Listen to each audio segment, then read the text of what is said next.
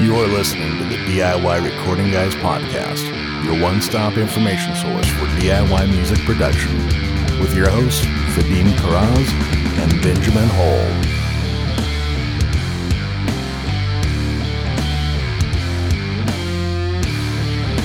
Welcome to the DIY Recording Guys podcast. An exciting episode today on recording with the final product in mind. I'm your host, Vadim Karaz from Calm Frog Recording.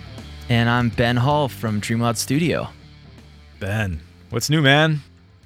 Man, a lot's new. The biggest thing is I just got a new car, and it's exactly what I wanted when I got my last car. So I'm real excited about that. So you you deferred you deferred your hopes and dreams till this to this car. Yes, I did. Yeah, for some weird reason.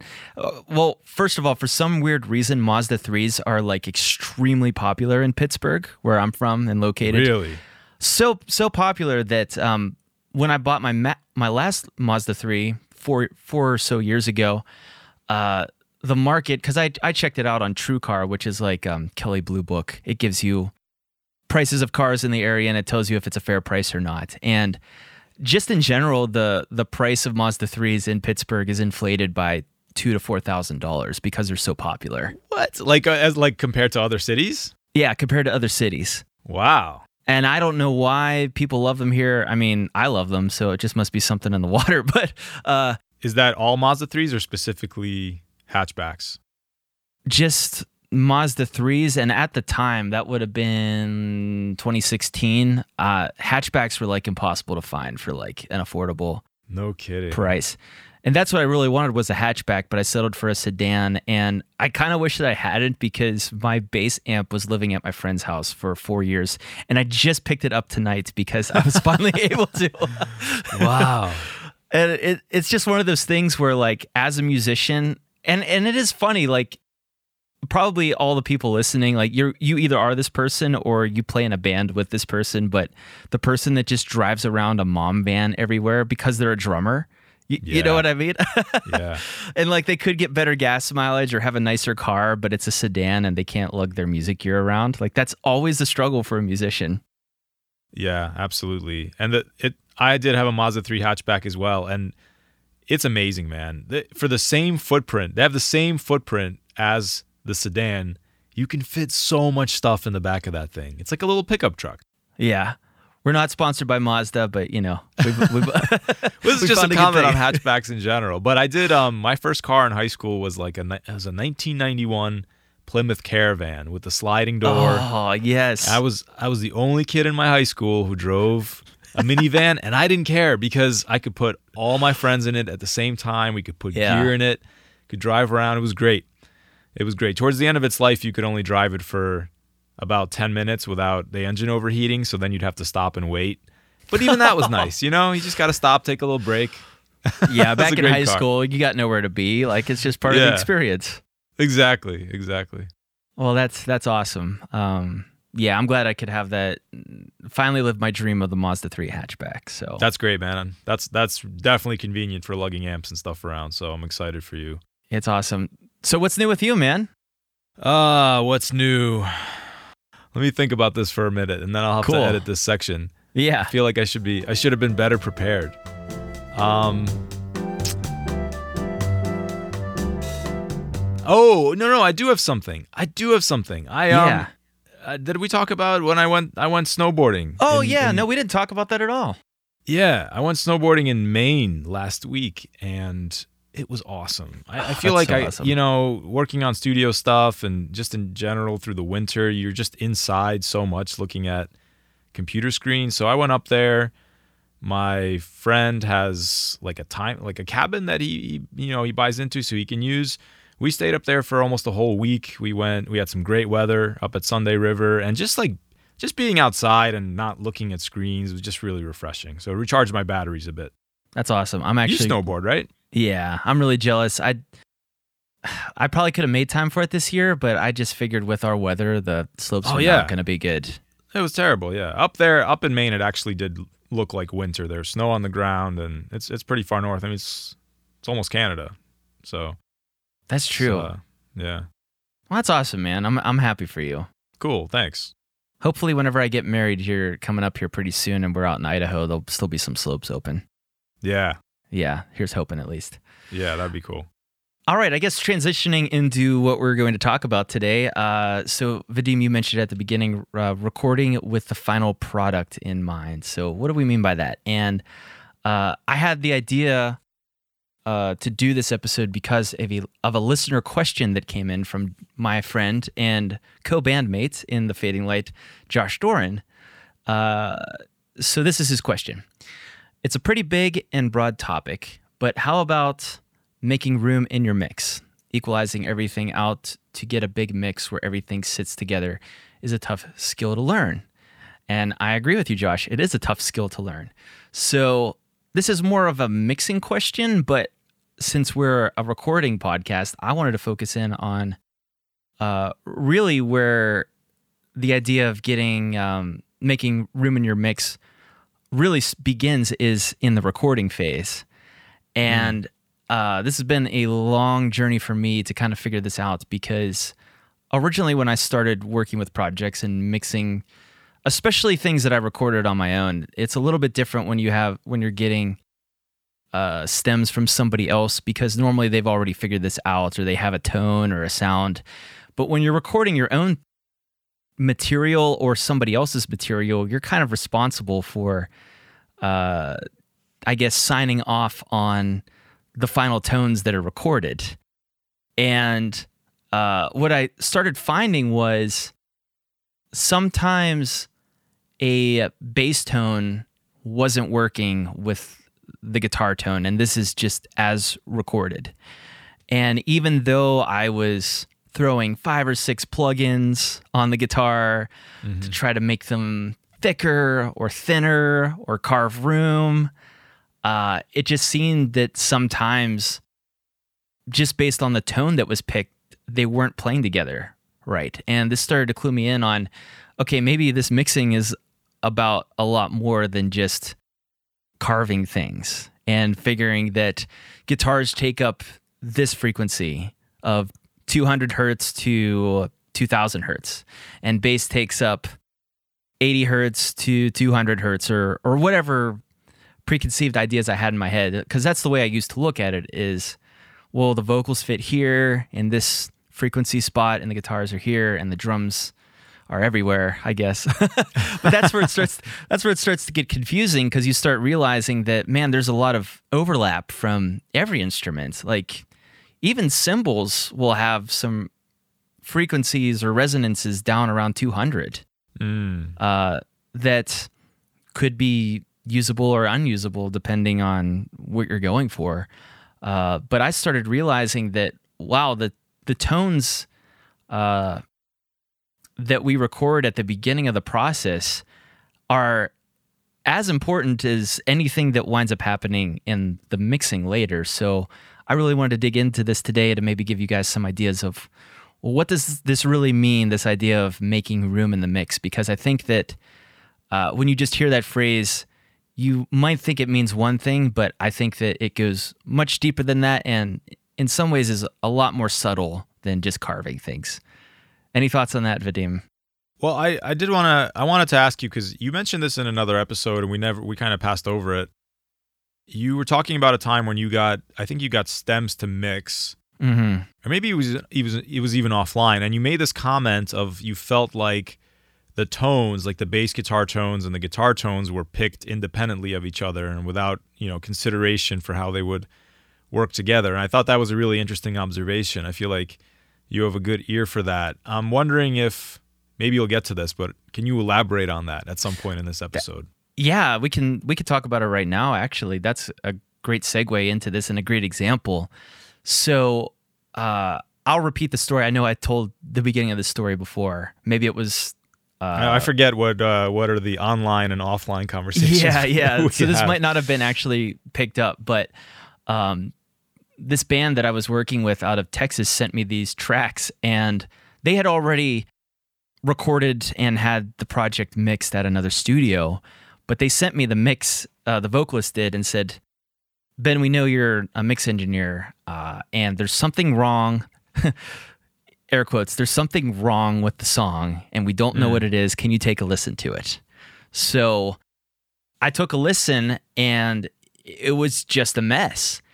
But for a few different reasons, um, like our last episode, we talked about how important it is to time align drums. That was one of the problems. But uh, one of the many problems with it was that it just felt like the guitars in particular so leads, solos, rhythms, and bass guitar, they all felt like they were competing together for the same space.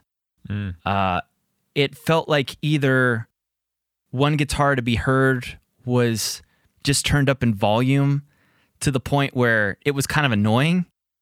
Uh, it didn't feel like it sat with the other guitars. So, for example, that would be, let's say, a lead uh, instead of having the lead maybe frequency wise fit in so where it can be heard effortlessly. Uh, because the tone didn't work with the rhythm guitars, maybe they were taking up the same frequency. The mix engineer just turned up the volume, so the the lead guitar was blaring loud and kind of covering all the rhythms that were underneath it. So they, did they they sent they sent you like a, a rough mix or something to just to comment on? Yeah, and I th- I oh I see. I think it might have been a final mix. Oh, okay, okay. And then through that, I through making my comments, they asked me to try to fix it. So I asked for the stems, and so I was able to get my uh, get my hands on the stems, and that made it a lot more clear that. Um, so, for example, this song was like kind of heavy to hard rock, like Breaking Benjamin style something in mm-hmm. that vein. And the bass tone was very metal, a lot of distortion, a lot of top end to it. And the guitars sounded like Nickelback hard rock. Mm. So the bass almost didn't seem like it seemed like or the vibe that I got was that this bass player is playing in a completely different band you, you, know what I mean? Like he's yeah, the bass player is yeah. playing in a metal band. The rest of the band is playing in Nickelback. You, you know what I you know what I mean? And it's yeah. And it's funny that these considerations come into mind, but it's more important to have uh, the whole song gel together than it is for each individual member to have their ideal tone. And I know that we've all been guilty of this, and we may still be guilty of this at times. Uh, because I know for sure whenever I played in bands uh, growing up that I just wanted to have tones similar of the bands that I liked. And mm. growing up, I was really into. I really loved Korn when they first came out, so I wanted a very like uh, slappy top end distorted bass tone like Fieldy did, but that doesn't fit together in a band if you're playing Weezer cover songs. Yeah. So that might be a uh, an extreme example, but um, that that band and that project in particular, like that stood out to me as, uh, and I followed up with the question I asked, you know, how did you guys record this? Uh, and they said that they went into the studio, they plugged their DI in straight into the interface.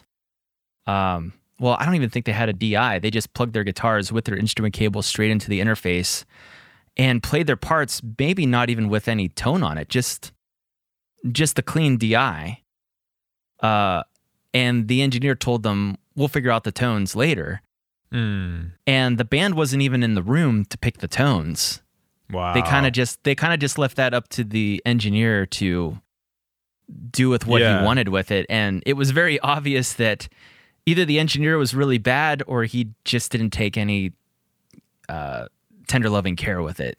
Right. There's so there's three thing there's three flags I want to plant there. I think you made three really good points. Uh, one is that that one of the problems was in the mix that the instruments were kind of stepping on each other, even irrespective of the tones. They were kind of fighting, right, which is a problem, and we can talk about that because on some level that can be a recording problem as well. The second thing you said was that the tones were kind of picked independently like it sounded like the bass was it was like a metal bass but then like a hard rock guitar and that didn't really work together mm-hmm. and then the mm-hmm. third thing you said was that they played just hearing their clean guitar signals through a DI and and that's an interesting choice. I'm not going to say I've never done that, but you have to be careful doing that because I don't. I'm curious to know what you think about this, but I've I felt as a guitarist that having a tone affects the way I play. Like if I oh, can yeah. hear, you know, the kind of the response of that amp of that speaker, even if it's an emulation, if I can feel that chug, it's going to affect my playing style. Oh yeah, absolutely. Yeah, I I always try to, um, and I don't want to get too far ahead of ourselves, but I always try to pick the final tone that I'm going to have printed when I'm doing the tracking because it affects how you play so much. Absolutely, or at least get close. Um, yeah. All right, so let's say you're starting from scratch. So you have a song, and the time is now to try to think ahead. Try to pick tones that are going to work well together in the mix. Where do you start? We can actually a good place to start, even before I get into that, is do you have any demos of your band playing live, or have you recorded anything live, or maybe just take an objective listen to your song. I'm saying this in the context of you're playing in a band and you want to record your band. Uh, maybe instead of focusing so much on the part you're playing in band practice or at a gig, uh, take a more critical ear and just listen to what is what does my band sound like? What kind of vibe do we have? What are we going for? And based off of that, uh, you could start making decisions when it comes to the kit. And there's even with drums, there's so many infinite decisions you can make. And now I know that I'll say this with the caveat of you might have a budget of there's only one kit available to record, so we have to use this kit. Um, but if you have different shells available, um, I know even the the shape of the bearing edge on drums drastically affects the tone. And I know DW drums in particular, they have the sharpest bearing edge of any of the main drum manufacturers, and that gives a very hard rock, uh, high end, slappy tone to what is a bearing edge? The drum. The bearing edge is where the drum head comes into contact. It's where it touches the shell. Okay. And you can either have a very rounded bearing edge, which uh, keeps more of the shell in contact with the drum head. A sharper gotcha. bearing edge, uh, more like a point, uh, triangular shaped. Um, the sharper that bearing edge is, the less the shell is engaged in the tone of the drum when you're mm. hitting it with a stick. Mm. So, if you want a more wooden sound or you want to bring out more the tone of the kit itself, then you want a rounder bearing edge. And those can actually be modified. Like, I don't know if I would do it myself, but you could take it to a drum shop and have your bearing edges custom. Mm, uh, right. You can either customized. have them like sharpened or dulled effectively. Yeah. Yeah. And I think it's interesting that when I found this out, it's interesting that a lot of the hard rock bands that I like play DW kits. And mm. it's because Toms, especially, that have a sharp bearing edge like that, they just have this really high attack sound to them, like really slappy in some ways. Mm. And that's a very stereotypical hard rock sound, like where you have the attack of the stick on the toms is very prominent. So you can hear every single hit. Um, whereas with, let's say, a, a jazz drummer is going to play a Ludwig kit, which has very rounded bearing edges. Hmm. And mm. that has a duller sound to it. And yeah, you might have never thought about this before. And of course, there's always, if you're stuck playing a Ludwig kit because you have nothing else, even if you're a hard rock band, you can always EQ more attack into the drum sound. So you're not stuck with that. But when it's built into the kit itself, then what you record is closer to the tone that you want. Mm. So that's a really simple thing you can do. Um, you can pick cymbals that fit your application better. I would say that there's like three main cymbal companies that I can think of. Uh, but the, and of course there's others, but the three big main ones are Zildjian, Sabian, and Meinl. Uh, Zildjian tend to be, I think, the brightest. Sabian are close to Zildjian, but they have a lot more cool custom things, and they're a little bit, they're a little bit more tame. Like Zildjian are meant to cut through the mix, cut through the loud high gain guitars. They're just mm. going to be bright on top, in your face, daggers in your ears sometimes, but that's Zildjian. Sabian is a little bit more okay. We'll play happy, but it's still close to uh, Zildjian. I love Meinl because they have a lot of vibe and they're way darker. I feel like they fit better into a lot of mixes. And I, have seen a lot more guys in hard rock bands playing Meinl cymbals, which is cool too. Interesting. Yeah, I find that's something I I'm always cutting high end out of out of overhead mics on mixes I do. And so yeah, bright cymbals are maybe live is a different story, but in a mix they can really kill a mix quick and make it kind of exhausting to listen to.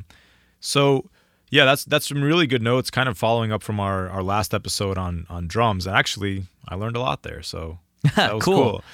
cool. Um, I was also thinking about when you're starting from scratch, kind of, you know, for, for one thing, like you said, you know, no part of your song exists in a vacuum. Like the parts have to work together, but your song probably does have a focal point, right? It has something that's kind of the main feature. So actually, there was a, many episodes ago you had written this in your notes, this statement, which I really liked, and you never talked about it. So I'm gonna oh, no. I'm gonna tr- I'm gonna attribute it to you now, but it's really I thought it was a really good note. So and and you had it was in in relation to something totally different, but you had said something like, you know, if you were gonna play this song, just singing it and with an instrument, like with an acoustic guitar, uh. how would you play it? And so I'm gonna kind of adopt that for this discussion and say you know, the way the instrument you choose to play and your voice, that's probably the focal points of your song in most cases. So if you're starting from scratch, if you're building a song from scratch, and let's say you're maybe a single, uh, you know, solo singer songwriter, you're not even in a band, start with the focal point and try to get that focal point to be where you want it before choosing other tones that will then complement that. And I had some uh, thoughts here on like if you listen to different mixes, like I had three examples here. You listen to like an Ariana Grande mix where like the vocals are everything mm-hmm. versus like a Primus mix where like it's a lot of bass versus like an Every Time I Die mix, which is like a lot of vocals, but also a lot of guitars. Yeah. Right. And a lot of kick drum. So there's a kind of different examples of very different genres that have very different focal points.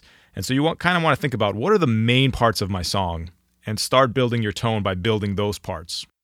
That's a really great point. I'm glad you brought that up because I would absolutely, when it comes to writing and recording a song, I would definitely build it out that way. So I wouldn't just by default start with the drums every single time. Especially if I can think of, well, the one song that popped into my head, I don't even know the name of it. I should look it up right now on Spotify.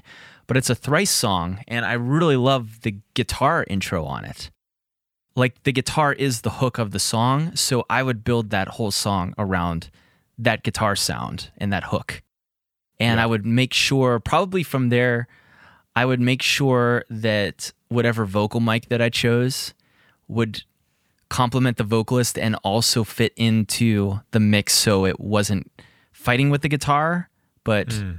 kind of being able to be heard around it. I would pick a drum not just a drum sound, but a snare sound in particular. Like I like how I talked about drums and I forgot the most important part of the drums, which is the snare sound.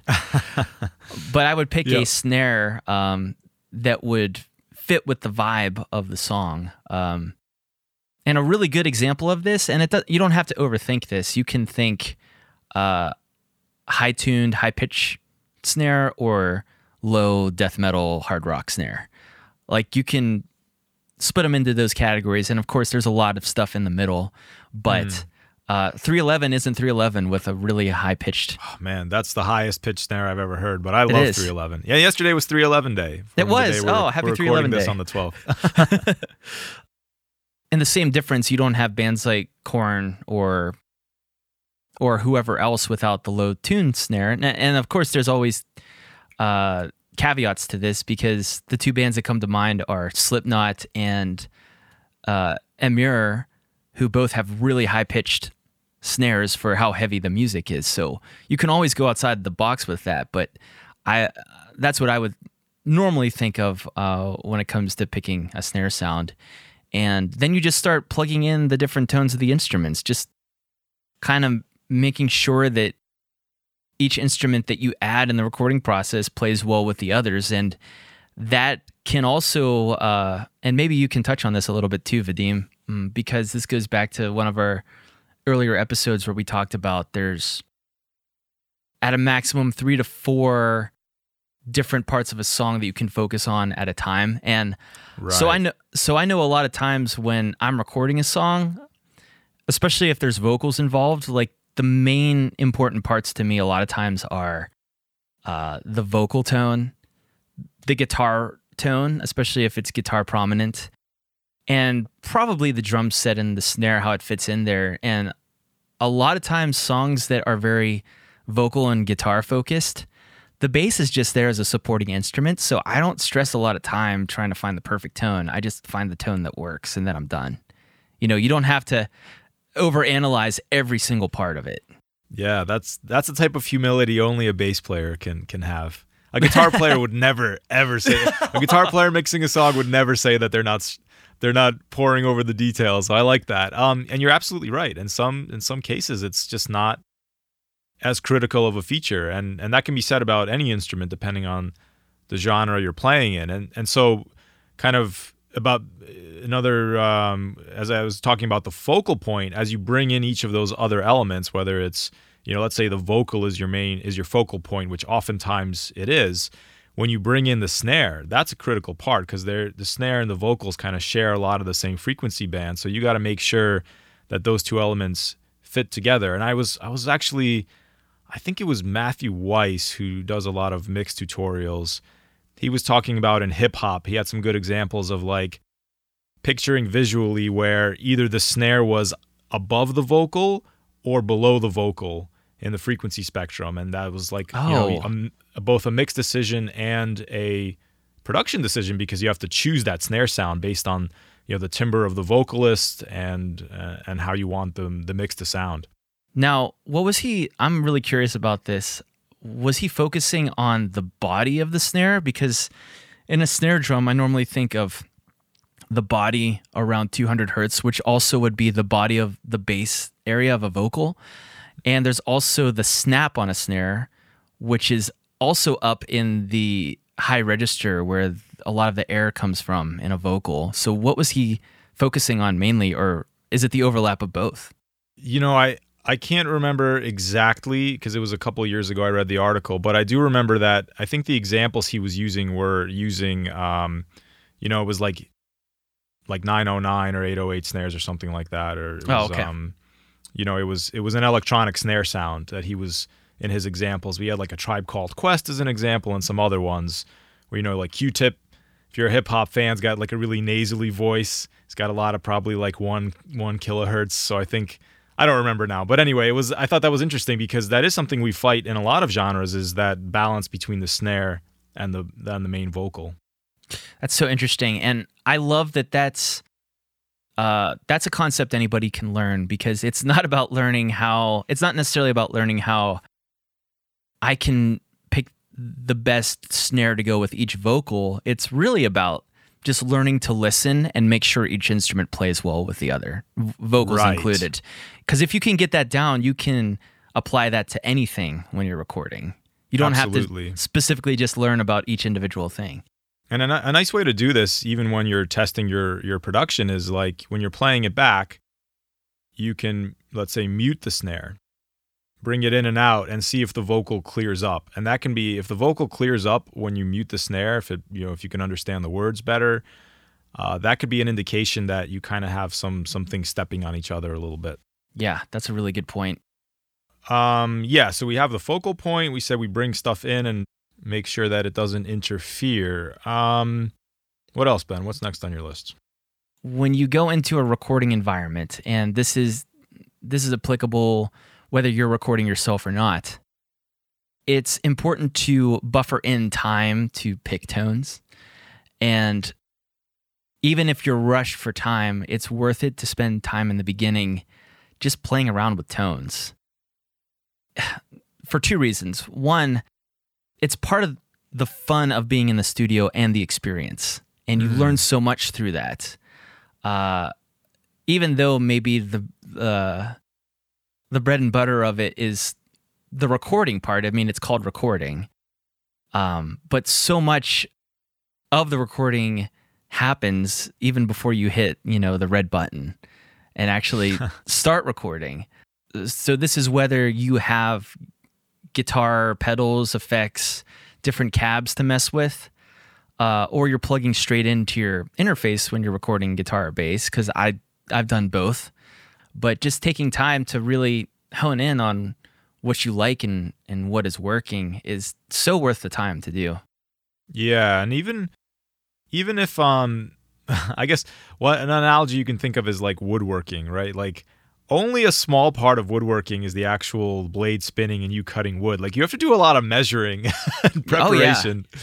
So it's kind of that's one way to look at it. But also, even if you're recording through a DI, which you know you and I are both big proponents of, I still think, and, and I think you'd agree, is that it's important to monitor through at least close to the final tone that you're going for. Like it's totally yeah. okay to play with those tones after, but again, I think having that tone is an important part of of the performance, and it just change, changes your pick attack. It changes the way you approach the instrument.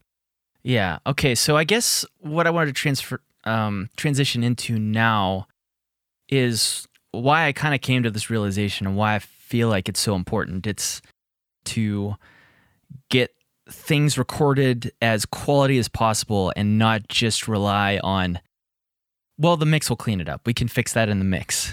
You know the, the famous old like we'll fix it later. We'll edit it. We'll yeah. we'll do whatever.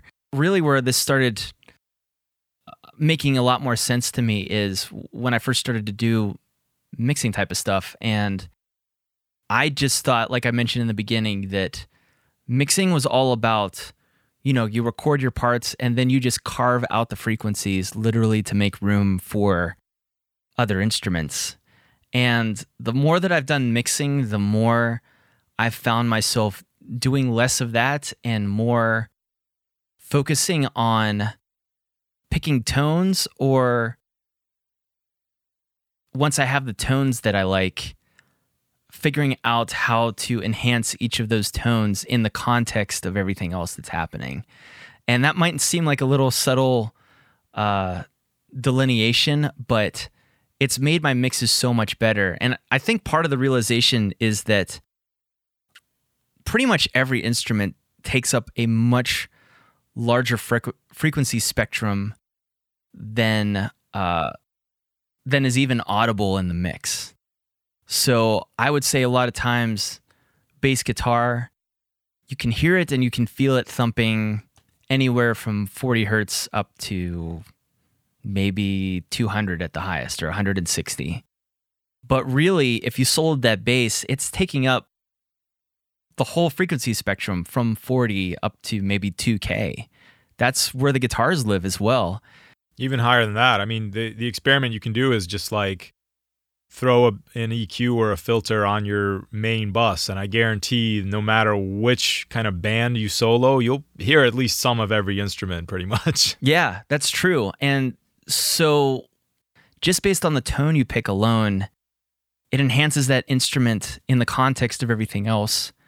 Uh, and a lot of times it's important to have that kind of an ear whenever you're picking the tones to record with because I'll say you know it. You'll know it through experience, but you know when you picked a wrong turn, uh, a wrong tone when. And I'll use bass as an example.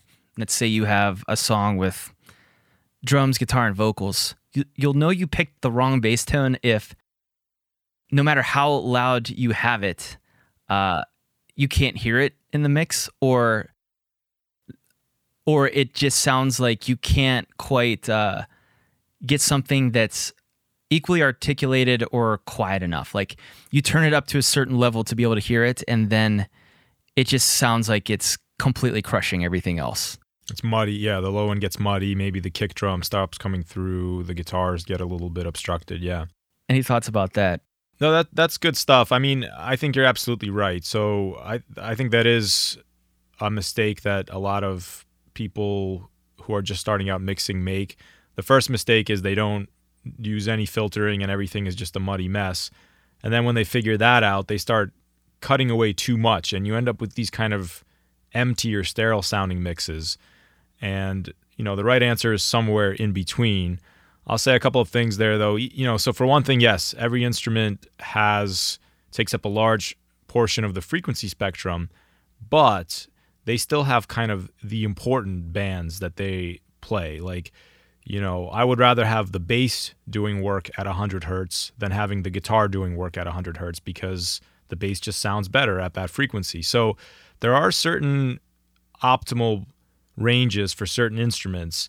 And one thing to avoid is picking tones that step on those frequencies or boosting those frequencies during the recording hmm. or mixing process. So, for example, if I know I'm going to have a big bass line, I don't want to turn the bass up all the way on my guitar amp and have a really good chug sound. That may sound great in isolation, but in the context of the bass, you're probably going to get a muddy mess in the beginning.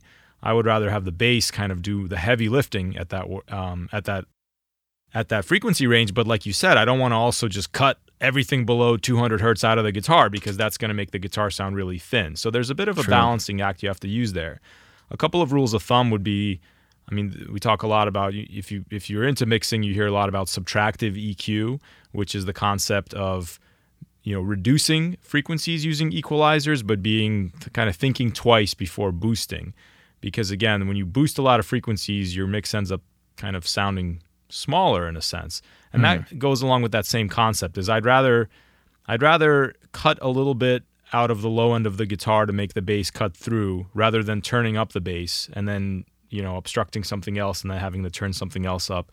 So you'll have a clear mix and you'll probably run into less uh, headroom issues that way. You got any thoughts on that? I love your first example of um, not wanting to overchug your guitars because it does yeah. sound it does sound awesome in isolation when you crank up the bass on a Marshall, you know, half like a half rack, uh, or is that what it's called? Half stack. Half, half stack. stack. Yeah. Yeah, not half rack. Half stack.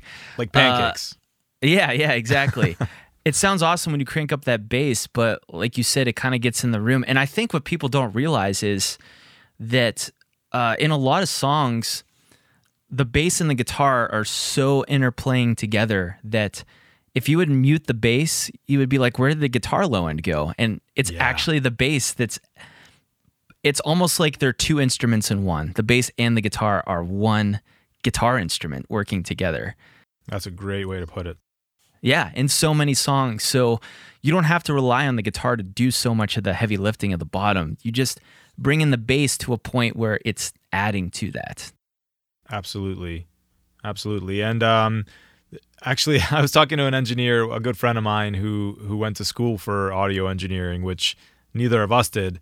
Uh, but he was telling me about um, a professor that he had who was like a pretty well renowned producer yelling at the students for like soloing stuff in the mix. And his whole thing was like, don't solo it. It doesn't matter what it sounds like in solo. Now, of course, in principle, we do solo stuff because it's a useful way of finding problems. But his point is all is, is very valid. It's saying like, don't think so much about how it sounds on its own. That would be like you in your bedroom with a guitar amplifier turning the bass all the way up think about it in the context of the other instruments. So I thought that was uh, really interesting. I guess they would get kind of the old ruler ruler slap on the knuckles for that. The danger that you run into when you solo stuff is that you're going to overcompensate so much. Mm. And but if you're listening to things in the context of everything, that that's the way that your song is meant to be consumed, I guess, or or meant to be heard is in a loud so i imagine if you're a singer songwriter and you have aspirations to be a rock star you want your song to be heard in an arena like it's super loud there's a lot of people there just you know living in that limelight. And in that context like probably most people can't tell apart like oh this frequency is attributed to this instrument or, or this or not. They just hear the song for what it is and so I think when you work in that way and you record in that way, it makes a lot more sense for the end product. Yeah. Yeah, absolutely. Um, you could listen to I, the the episode I did on um, the little bonus episode on on pop vocals. You can kind of hear there where like the main vocal is is very full sounding. It's coming down the middle. That's the focal point of that whole mess of vocal harmonies the vocals that are coming from the side, if you listen to them by themselves, which I, I played in that episode, they sound very anemic and very kind of scooped. Hmm. And you're almost like they don't sound good in solo, but when they're played together with the rest of the vocal tracks, they sound good. And that's a conscious decision to kind of scoop out some of the really important frequencies in those background vocals to make that main vocal really pop out. And those background vocals aren't as important; they're just there as a supporting role. Um, so that's that's kind of you know that same concept applies to the rest of the mix as well. Another big thing here, and I want to get your thoughts on this, is is the use of high pass and low pass filters during recording. So what we mean by that is, I think we explained a little bit last episode. A high pass filter allows it allows the high frequencies to pass, right? So it cuts out low frequencies. Low pass filter is the opposite. It allows low frequencies to pass and cuts out high frequencies. So an example of where you would use something like this is for well, like for example, we're recording this podcast you know the human voice doesn't have a lot of useful information below let's say 80 hertz or so so we could just cut out everything or have a kind of a, a rapid decline f everything below 80 hertz and that's going to maybe clean up some low end rumble from hitting the mic stand or something like that what's your philosophy on using filters during tracking uh, if i can get away with it i never use filters during tracking okay. and my reasoning is I'm either going to position the mics or EQ the head itself. Like sometimes I'll ask the guitar players that I'm recording, uh, can I play with the EQ settings on your head? Really? Because it, yeah, in some only sometimes if I feel like they're not as particular about their tone or if they're open to it, like uh, my brother-in-law's band who I record every now and again, like he he just trusts me. He's like, I'm just a guitar player. You can you can adjust my tone as you think it needs to be adjusted. And he he gives me examples of what he's going for and he's pretty close. But for example, things that I'll do is and this isn't necessarily talking about high pass filtering, but sometimes what he might hear in a song and is going for is, oh, I want a lot of like bitey top end. And he'll just have his presence knob cranked a little bit too much and so it mm. gets in it gets to the point of oh that's a little bit too spiky so let me back off let me turn up the treble and turn down the presence because maybe you have a better idea since you're actually a guitar player and i'm not but uh, i start with bass mid and treble to get the overall tone and then if i feel like well the high end could be more sparkly then i'll add presence and what i mean by sparkly is I believe what Presence is doing is it's adding more high harmonics, is what it feels like to me. Maybe it might vary on amps. I know on some amps it's basically just another EQ band. So like Presence would be in in between the mid and the treble. Interesting. But uh, to your point, I think the best way to treat it is just as another EQ band and you know, turn it up to 10, see what it does, turn it down to 0, see what it does Yeah. and adjust adjust the taste. But what you're saying is you will actually adjust the treble first, and the presence it sounds like is kind of the last thing you're dialing in. Yeah. I think that makes sense. If I'm miking up the cab, I'll position the microphone in a way that it's getting the best tone from the guitar cab. It's not too boomy. It might sound cool if it's picking up more sub, but it might be too much. So I'm trying to find that that nice balance of okay, the microphone's picking up a lot of presence and also the body of the guitar. And uh, so, with that being said, a lot of times what I'll do is after I track it, then I'll go in maybe with a high pass filter and cut off the low rumble that doesn't sound like tone. It's just low rumbly noise. But I try to, that's only after I've already recorded. Yeah, I, I actually agree with you. I tend to not high pass, low pass filter very much during recording because of the same reason. I, you know, I know we say we try to get as close to a final tone as we can. That's definitely true. I'd still rather err on the side of having more frequency information than less to a certain degree. It's sort of like over compressing. If you've over compressed going in, you can't undo that Hmm. If you if you took out too much low end out of your guitar, you, you really can't undo that. So I would rather make that decision in the mix. Now there would be some exceptions there, like for example, if I'm using compression going in, Um, and I don't want low frequencies to trigger the compressor for some yeah. reason on a source. I may high pass filter there. Also, I know on recording drums, which I don't do a ton of, but I do get into it occasionally, um, like um, low pass, no, sorry, high pass filtering the overheads um, to you know to minimize some uh, bleed from like floor toms and or whatever else you may not want that's close mic'd. I was recording a band that the uh, they were using a Peavey guitar amp and it sounded freaking awesome. But the one problem with it was that it didn't have enough low end.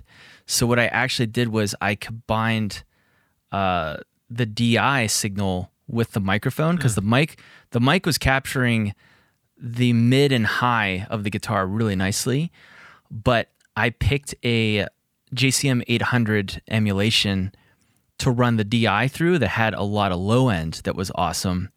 But I felt like that tone because it was too aggressive. It was like a high gain JCM 800 emulation.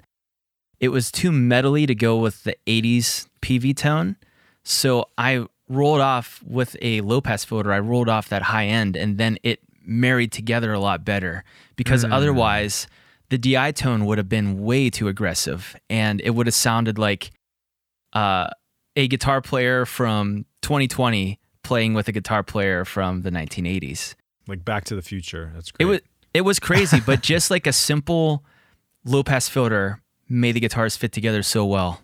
The last note that I have on here is you know how I love you know how much I love visual analogies to things. Yes. Even though even though audio is is audio. But a visual analogy that I find very useful for planning songs and also if you're if you're doing your own mixing is to think of your mix as a box. So if you picture a cube and you're standing in front of the cube, you have to fit all of your elements into this cube. And the way to think about the cube is obviously you have left to right, that's just your panning, that's your stereo field.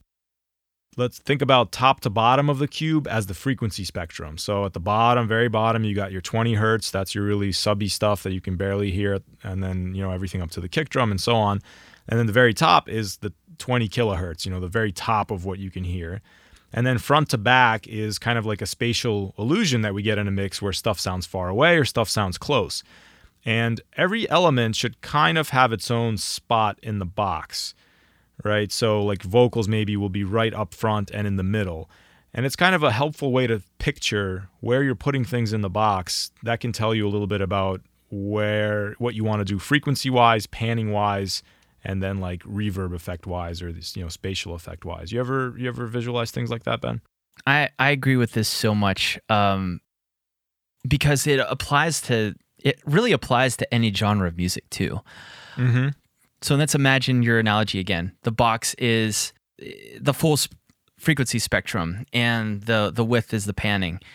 I feel like a really good song is getting hit with a box that is equally uh, the weight's equally distributed from top to bottom, left to right.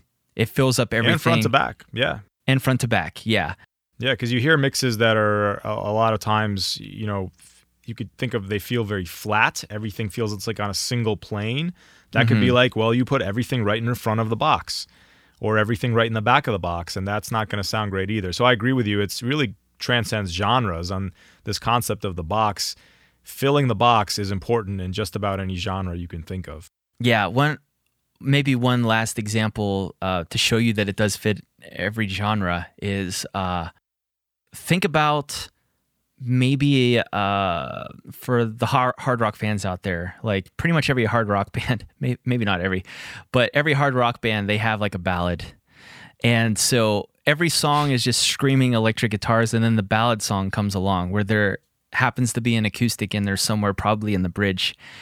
And this acoustic sounds like it was recorded with a piece of paper or something. You, you, know what I mean? It's just very flat. There's not too much to it.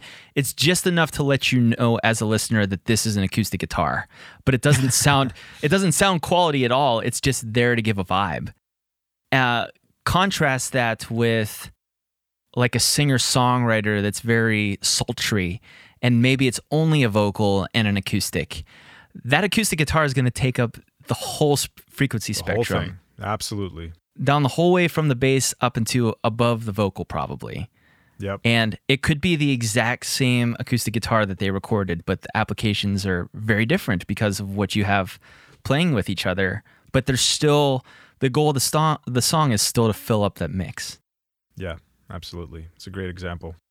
Cool. You, you got anything else on here? maybe the last thing I want to leave people with in talking about all of this is not to get. We just talked about a lot of nitpicky things as far as picking tones and being willing to spend the time instead of just playing the parts and recording them, picking the tones that are going to be recorded as well. But I also wanted to throw out there that we want to be we want to spend quality time but we don't want to be nitpicky whenever we're doing stuff like this because that's equally uh, there's an equal chance of falling falling into that trap as there is uh, not spending enough time Yeah, I, I there's a there's a, a psychological experiment that I can never remember who did it or when or why, but it's really interesting. The goal of the experiment was to see how much jam they could sell at this thing. You know this is what I'm talking about? I don't know It's like a it's a classic case of paralysis by analysis, right? So in one setup, they had a, st- a stand set up on a street or something selling jams, and they were giving people samples of each jam, and they had three types of jams. And they found that, you know, they sold some number or whatever. People would taste it and they would decide, oh, I like jam number one best, and they would buy some jam. The second stand set up somewhere else had 15 different jams. Same Huh. thing. They they were giving out samples, like how many jams can we sell? And they sold way less because people couldn't decide. There was like there's too many choices. And this is a lot of times I think the problem we run into with having so many options at our fingertips with like I have a box next to me right now that has 20 different preamp simulations and 30 different cabinets and I can mix and match those any way I want. And that's a lot of choices. And so sometimes there's something to be said for like, no, no, no, I have this one amp and this is my tone. I'm going to get my tone out of this amp. Now you have to like that amp, but it's going to make your decision process a little bit easier. I'm so excited actually to do our guitar tone episode soon yes because I have so much more to say on this. But um, yeah, just something to keep in mind. Sometimes having all those options, not always a great idea. So committing, making a decision and committing might be uh, something to consider. music comes back to being a feeling at the end of the day. And so if I'm looking for, it doesn't matter vocal, guitar, bass, drums, anything else. I know I picked the right tone whenever I get that feeling in my chest of like, oh, that is really cool. Or I'm tapping my foot to it and I'm really digging it. Then I stop looking. As soon as I find that, because the temptation Right. is the temptation is always to say, Keep tweaking. well, I can make that a little bit better. Yes. yes, you're so right. And the more you think about it, eventually you'll start thinking it's maybe it's not that good. So you're I, I totally agree with you. That first impression, that first time you're like, "Ooh, that's that's it." Go with it. Yeah. Well, that's awesome. This was a fun episode. And as always, this is the DIY recording guys reminding you to check yourself. before you wreck yourself, All right. have a good one, guys.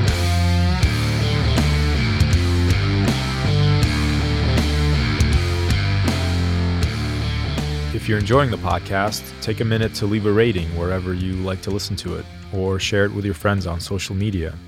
Also, Benjamin and I are working engineers and we love helping people turn ideas into finished productions.